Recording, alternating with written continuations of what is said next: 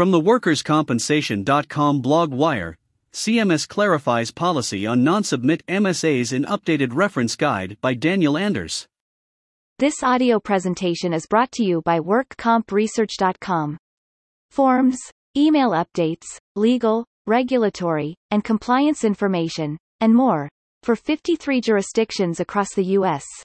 WorkCompResearch.com, simplifying the work of workers' compensation professionals since 2007. The January 2022 edition of Section 4.3 to the CMS WCMSA reference guide that discussed the agency's treatment of non submit Medicare set asides caused quite a stir throughout the MSA industry and raised many questions for those who use non submit MSAs in workers' comp settlements. A February CMS webinar addressed some of those questions, and we now have an update, version 3.6 to the CMS WCMSA reference guide that modifies and clarifies this section. Revisions to Section 4.3 Below is a breakdown of the revisions to Section 4.3 along with comments. More general language around non submit MSAs. The original language called out certain MSA products as indemnifying. A number of industry products exist with the intent of indemnifying insurance carriers and CMS beneficiaries against future recovery for conditional payments made by CMS for settled injuries. The new language is more general. A number of industry products exist for the purpose of complying with the Medicare secondary payer regulations without participation in the voluntary WCMSA review process set forth in this reference guide. Comment the original language took aim at MSA indemnification agreements where the new language is broader and includes any product that addresses future medicals. It also reiterates that the CMS MSA review process is voluntary. This was likely in response to people who said that CMS's original policy changed the MSA review process from voluntary to mandatory. May instead of will deny. CMS's original policy said that it will deny payment of medical services up to the total settlement amount, whereas the revised policy indicates CMS may at its sole discretion deny payment. Comment It appears that CMS is giving itself wiggle room depending on the circumstances of an individual case.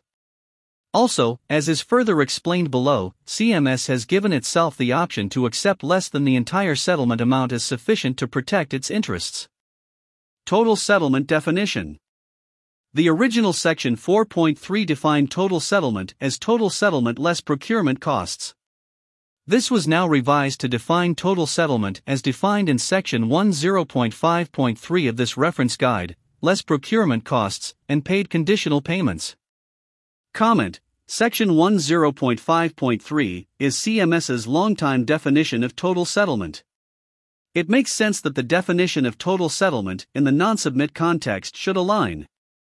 CMS also acknowledges that besides procurement costs, payment of conditional payments from the settlement amount should also be deducted from the amount of the settlement available to pay for future medical. Post MSA Exhaustion Review When released in January, Section 4.3 provided no option for CMS to acknowledge the non submit MSA as sufficient. The updated policy now says CMS will ignore the non submit MSA and use the total settlement amount, minus procurement costs and paid conditional payments, as the amount available to pay future medicals unless it is shown, at the time of exhaustion of the MSA funds, that both the initial funding of the MSA was sufficient and utilization of MSA funds was appropriate.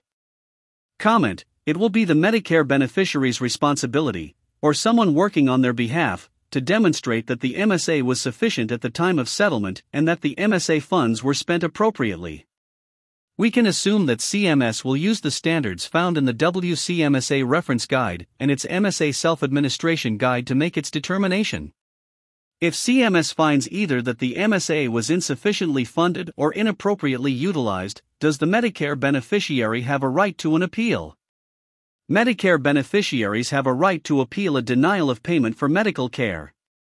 Presumably, that right extends to the context of a non submit MSA, but it remains unclear how this would play out in practice, and CMS did not address it here. Policy Start Date Per CMS, Section 4.3 shall apply to all notifications of settlement that include the use of a non CMS approved product received on or after January 11, 2022. However, flags in the Common Working File for notifications received prior to that date will be set to ensure Medicare does not make payment during the spend down period. Comment Before the January date, there was no obligation to notify CMS of a settlement that includes the use of a non CMS approved MSA product. Yes, there is a Section 111 reporting responsibility, but that does not include notification of a non submit MSA. Is there an obligation now?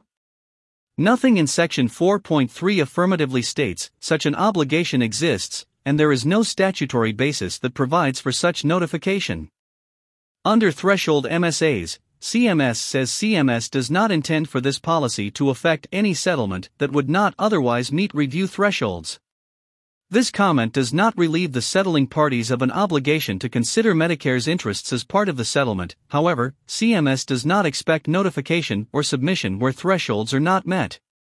Comment, again, by saying it does not expect notification where thresholds are not met, CMS implies that they do expect notification when a non submit MSA is used and thresholds are met. Why would CMS expect no notification on an under threshold MSA? I suspect there are two reasons. If a claimant is a Medicare beneficiary with a settlement of $25,000 or less, CMS expects that the MSA is a low dollar amount and not worth the time it takes to coordinate its benefits. If a claimant is not a Medicare beneficiary, but has a reasonable expectation of Medicare eligibility within 30 months and the settlement is $250,000 or less, CMS cannot track the claimant as they are not yet a Medicare beneficiary. Summary comments on Section 4.3 revisions. CMS should be credited for quickly addressing several of the questions and concerns that arose from the original Section 4.3 language. The revised section backs off the seeming implication that the mere use of a non submit MSA represents a potential cost shift to Medicare. With that said, CMS reiterated that if the non submit MSA exhausts, then it must be demonstrated that the MSA was sufficiently allocated at the time of settlement and the funds properly expended. As we do not know how this policy will play out in practice, the non submit MSA route continues to present a notable risk to the claimant Medicare beneficiary. Other CMS updates to WCMSA Reference Guide.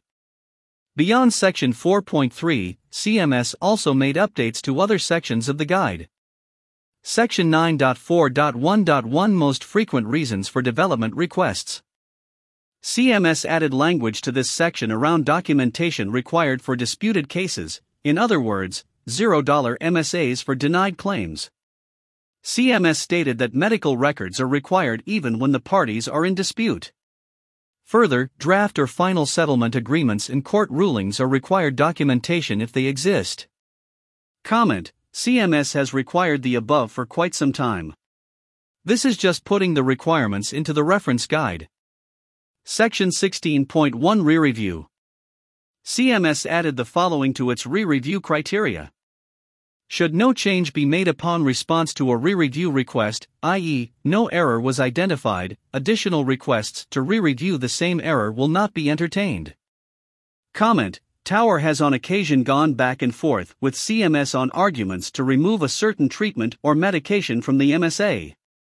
This new statement implies that once CMS makes its decision regarding a particular item, it will not entertain other arguments.